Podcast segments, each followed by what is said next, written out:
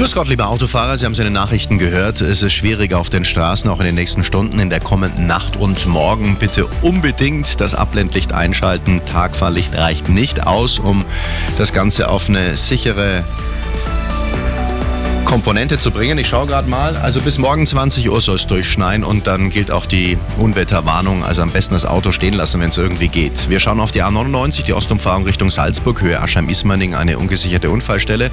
Drei Fahrzeuge sind beteiligt, gerade eben passiert. Bitte eine Rettungsgasse bilden. Und die A99, die Westumfahrung Richtung Lindau zwischen Lochhausen und Germering Nord, eine ungesicherte Unfallstelle. Hier ist der Standstreifen blockiert. Der Verkehr mit den handgegossenen Pfannen von Pfannenhaare